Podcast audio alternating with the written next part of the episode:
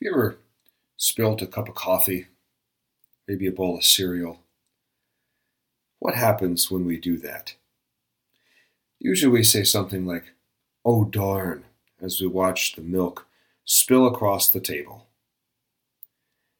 And what do we do in order to clean up the mess we have made? We grab a roll of paper towels from the kitchen.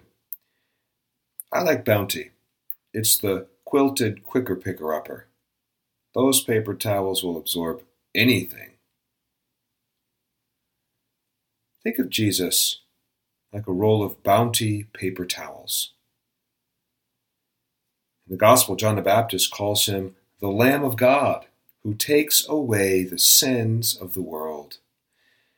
Meaning, Jesus has come to clean up the mess we have made. All of those arguments at home, any lies we may have told, those leftover grudges, feelings of greed from the holidays.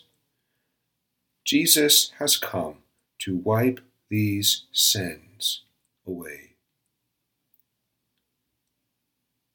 By show of hands, how many of us have celebrated our first reconciliation?